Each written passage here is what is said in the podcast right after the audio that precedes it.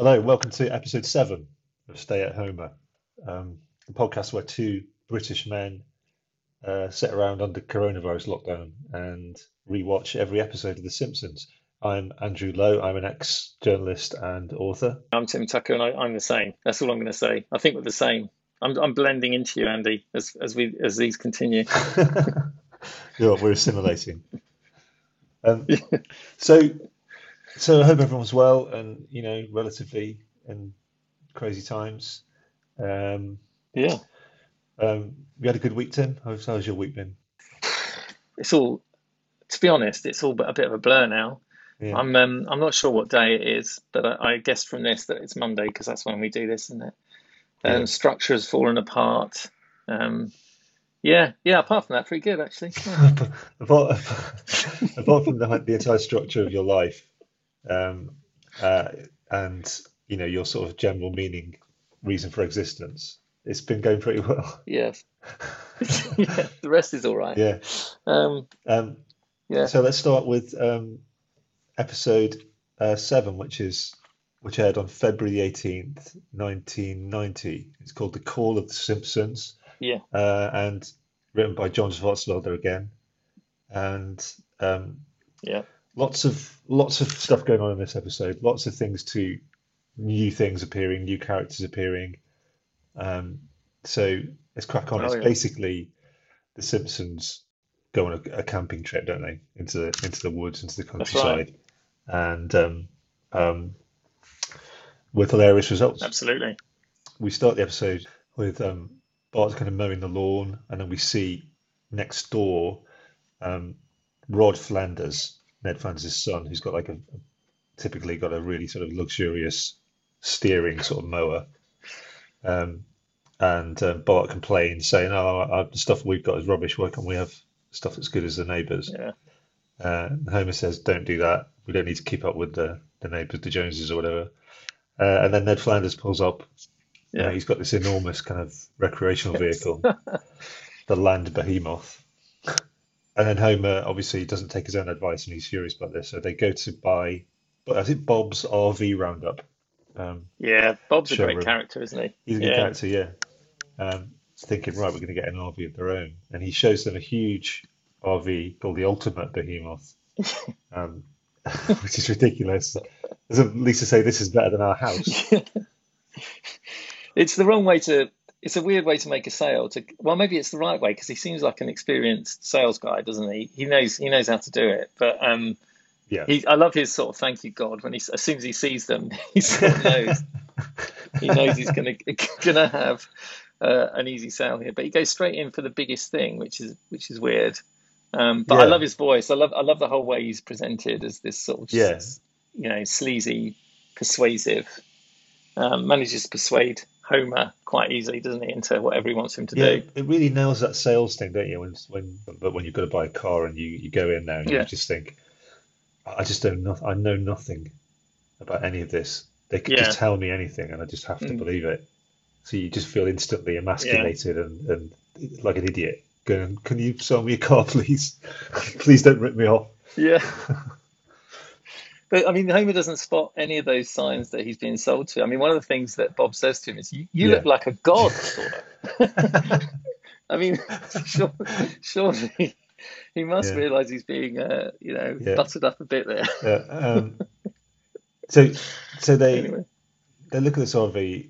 He does a credit check, and it doesn't go well for Homer. Obviously, it's very expensive, this RV. And so that was his price range. Yeah. And you think he said, and it actually a siren goes off, doesn't it?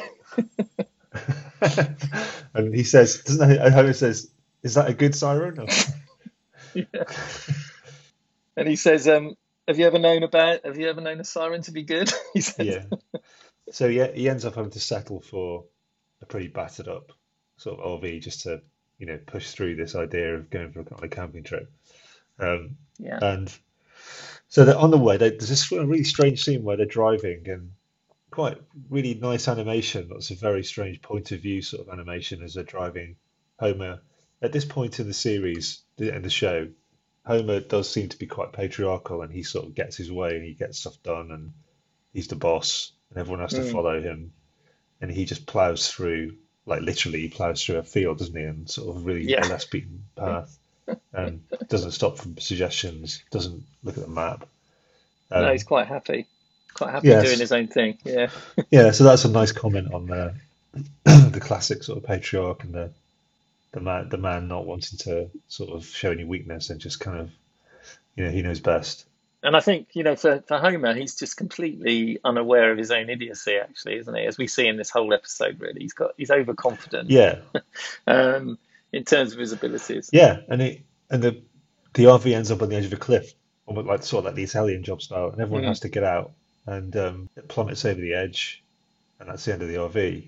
So not a great start to the camping trip.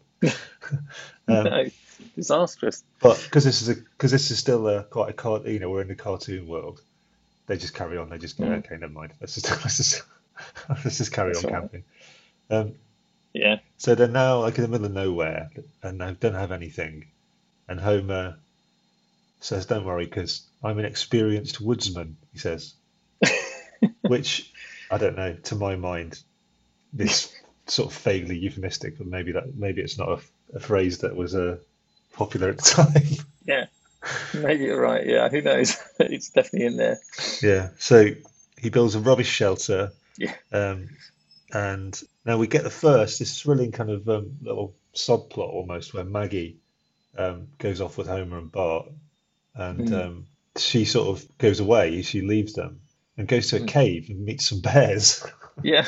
And it's another great Maggie thing, because as we've seen before, Maggie is a great running joke in the show, is that Maggie is a sort of mercurial, sort of genius type figure, and nobody recognises her.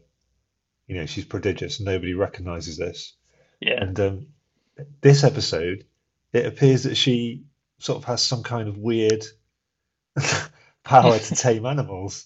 To tame wild animals. It's never explained, is it?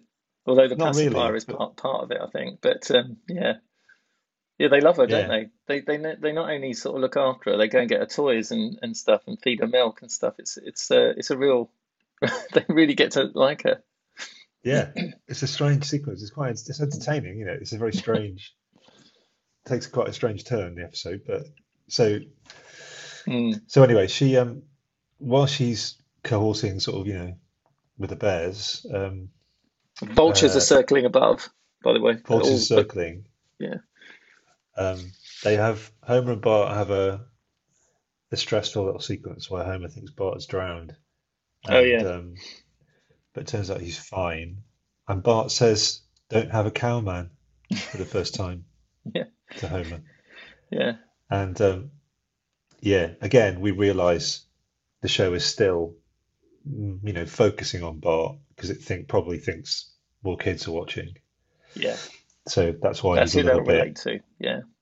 Yeah, that's why he's a bit sassy and a bit kind of bit, you know, trying to get a few catchphrases in there. Then it goes from bad to worse as the waterfall sort of, you know, their clothes get swept away. So they're just naked. It really starts to go badly. And meanwhile, Maggie, back in the cave, has been accepted by the bears, and as you were saying, you know, just completely seems to have become their master, mistress. Yeah. It's a massive contrast, isn't it, between what's happening to Homer and Bart and what's happening to Maggie. Yeah, yeah, they can barely look after themselves, and meanwhile Maggie has managed to tame some wild animals. They try to get some food. There's a really good sequence where Homer sets up a sort of catapult trap type thing, a trap, and a little rabbit springs the trap, but that's a nice visual gag. Yeah, it's flung into the distance. Oh, and they find another family of campers, don't they? And the bears find a family of campers and steal lots of stuff from their sites, and then take them back to their to their overlord Maggie. It's lovely. So it's such a weird sequence, all that. Night falls. Marge and Lisa have made themselves a fire. And of course, they say, you know, well, we've managed to make a fire, so we're not experienced woods folk, whatever. Yeah. So imagine what Homer and Bart have done. Cut to Homer and Bart, shivering, trying to sleep, no fire, and Maggie is sleeping warmly, with her new bear sort of charges. But so we're here in this kind of world with The Simpsons. I mean, did you feel with this episode the show starting to become a little bit more meta and a bit more sophisticated? Oh, definitely. From those early first ones. Yeah, I think so, and I think. Obviously the whole Maggie episode is weird and unexplained, and that's going to be a feature of future narratives, isn't it? Where we get strange occurrences that just sort of just happen, and no one explains how that happens. And I'm starting to feel definitely the flavour of The Simpsons from this episode of the kind of show we know is coming. Especially as also we get a comment on media coming up next, don't we? Where the he gets mistaken for Bigfoot, not to jump ahead too much, but, we get the TV news anchor and all that stuff. Yeah. Because a lot of what makes The Simpsons special is its comment on media itself, isn't it? And entertainment, those meta gags. And that starts here in this episode as well. Yeah. So we see Homer and Bart the next morning, I think, and Homer steals some honey from a beehive. And... yeah, stupidly. Yeah. Which is another great throw forward to one of my favourite Homer moments, where he's stockpiling sugar in a future episode, and he has a huge pile of sugar, and he's like really happy with his haul, and then some bees come in and start to, and he tries to fend them off, and they start stinging him, and he says a great line when he says, "Oh, they're defending themselves somehow." It's great. But this time he just jumps into a muddy stream. There's a kind of guy filming some footage, some naturalist sort of bloke, and Homer emerges covered in mud, screaming because he's got some honey and bee stings in his mouth, doesn't he? Yeah. So he's gabbling incoherently.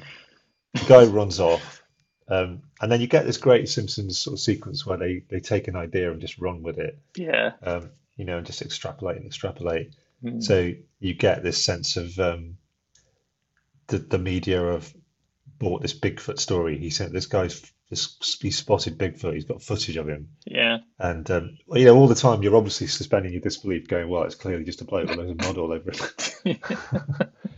But but they want. I mean, that's a comment, isn't it? Because people want to believe in Bigfoot, don't they? And very quickly, a whole industry's been set up around the site with T-shirts being sold and merchandise and everything. That's very like the media to sort of want that story to be true. Do you know what I mean? Well, that's basically Loch Ness, isn't it? Loch Ness is ultimately just a tourist story, isn't it? And it's crucial to the economy of that area because they just pretty much base everything around this kind of credulous people coming, thinking, "Oh, maybe we'll see something out of this world." Yeah. So Bigfoot mania takes over, and all the memorabilia, the press are covering it. We see a sort of an early Troy McClure here, don't we? But it's not actually Troy McClure. I think it sounds like Troy McClure. There's a kind of newscaster.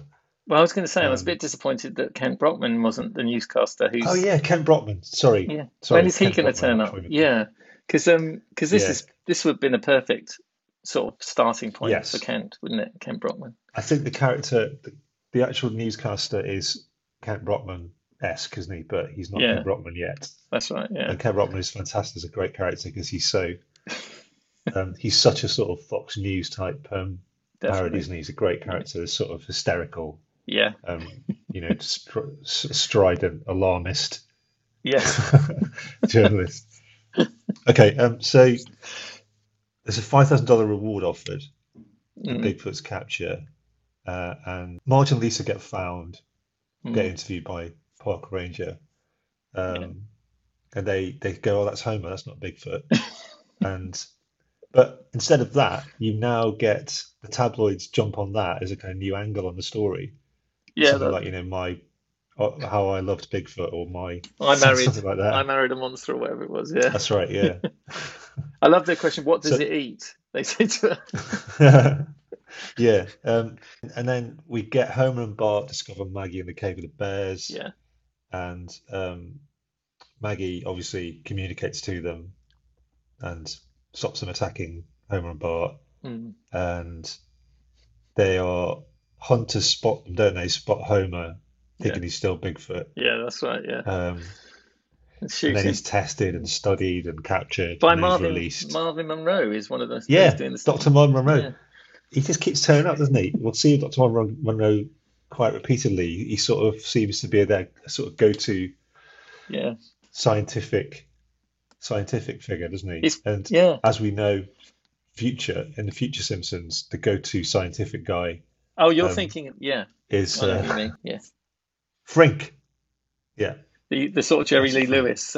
He's a great character. He would be in this episode, wouldn't he? Absolutely. Yeah, absolutely. He'd be explaining why this man monster existed and what relation he had to humanity. But instead we go on to Marvin Monroe, and he says the evidence is inconclusive as to whether he's Bigfoot or not. They say that he's like an intelligent beast or he's either an intelligent beast or a very stupid human being. And it's sort of... And then at that point, the episode kind of peters out, really. It kind of... We just go back to... Well, I like Marge's settling on, oh, you're my brilliant beast. I mean, that's quite a nice touch, isn't it? That the one she's going to go for is that he's brilliant. Yeah. He's a brilliant beast, not an idiotic human. You see, yeah, she's an intelligent beast, isn't she? And... Yeah. And she says, I think her last line is, "Oh, my brilliant beast." And I think that kind of warmth between the Simpsons is what keeps the show going, isn't it? A lot of the time, because I think you've seen them. I think probably this is the first episode where you see the Simpsons in a world of the media are recognizing them as a family, and they get an first exposure to the outside media and. There's a lot of that to come, obviously. And this is also, in terms of what kind of an episode, it's also a clear Homer episode, isn't it, this? It's a clear episode where we get absolutely lots and lots of Homer, well, to show that he is, big-hearted, means well, but, not very clever, but, sort of... patriarchal figure, but not an ideal. That's right. Not hardly a sort of an ideal father, but still kind of a very warm presence. Oh, we learn a lot about Homer in this one because we learn that he's easily sold to. He's jealous of Ned Flanders. He's unable to live his life without the support of his family. Yeah. Loads of things like that about him, don't we? It's a good episode in terms of furthering Homer's. Our understanding of Homer, and it just occurred to me while we're talking through it actually that there's a sort of contrast, isn't there, between he ends up being mistaken as a wild beast, but he's actually the opposite. He can't actually cope in the wild at all. So, whereas even a baby like Maggie can. So there's a sort of commentary on that about him, isn't there? That he's totally incapable. Yeah. Again, a flash forward to another episode, possibly in this season, where. He there's a funny episode where he gets banished from the home, and he turns up in rags, saying, "I need you, Marge." And it turns out it's only been a couple of hours, and he's completely lost the plot. I think that starts here. This idea that he's totally dependent on others. Yeah, he's not a Ray Mears survivalist type, is he? No. He's basically an urban kind of slob, and anything that's sort of outside of his comfort zone, he. Yeah, struggles with it. I like the motto of Bob's RV Roundup shop, which is "We'd rather make a friend than a profit," which is lovely. Yeah. It's not completely insincere. That's right. So, any other things about this episode? Any film references? Or that's a good question. I didn't spot it. There's a bit where he says, where Homer. When Homer says to Bart, "Avenge my death," doesn't he? Oh, that's right. Yeah. "Revenge me, son." When he's shot with the tranquilizer darts. Yeah.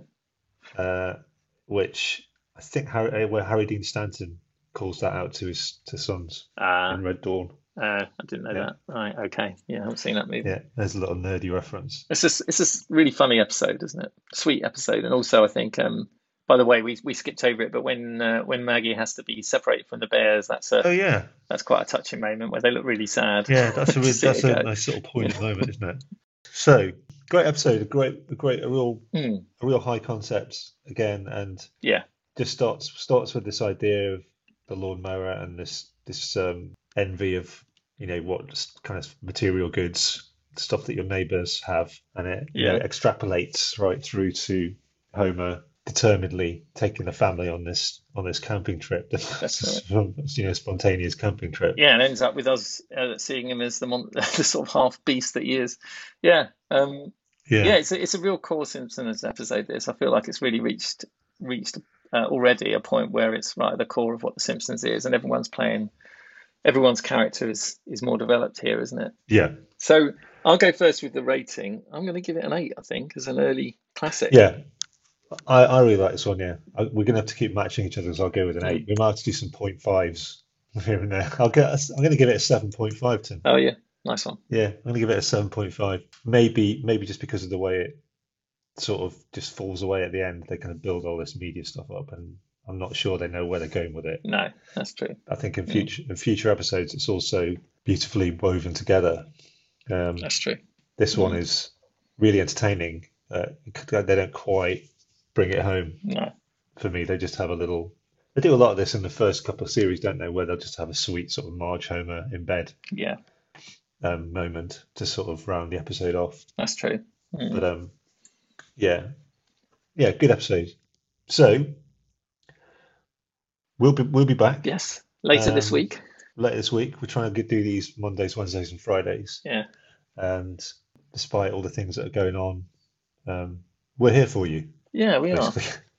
Yeah, we may be living outside the concept of time right now, but we're here for you at some point in the continuum of whatever it is. Yeah, so you can guarantee whatever's happening, all the misery and uncertainty and paranoia and things. You can guarantee Monday, Wednesdays, and Fridays probably. You can listen to those two guys go on about The Simpsons. Yeah, that should keep you going. Yeah. So. You can contact us on Twitter. Yeah. @ Stay at Homer Pod. That's @ Stay at Homer Pod, not @ Stay at Homer, right. Because annoyingly there's another podcast which has got nothing to do with The Simpsons. It's another Twitter account called Stay at Homer. Right. So it's @ Stay at Homer Pod. Yeah. Get in touch, and we'll see you next time.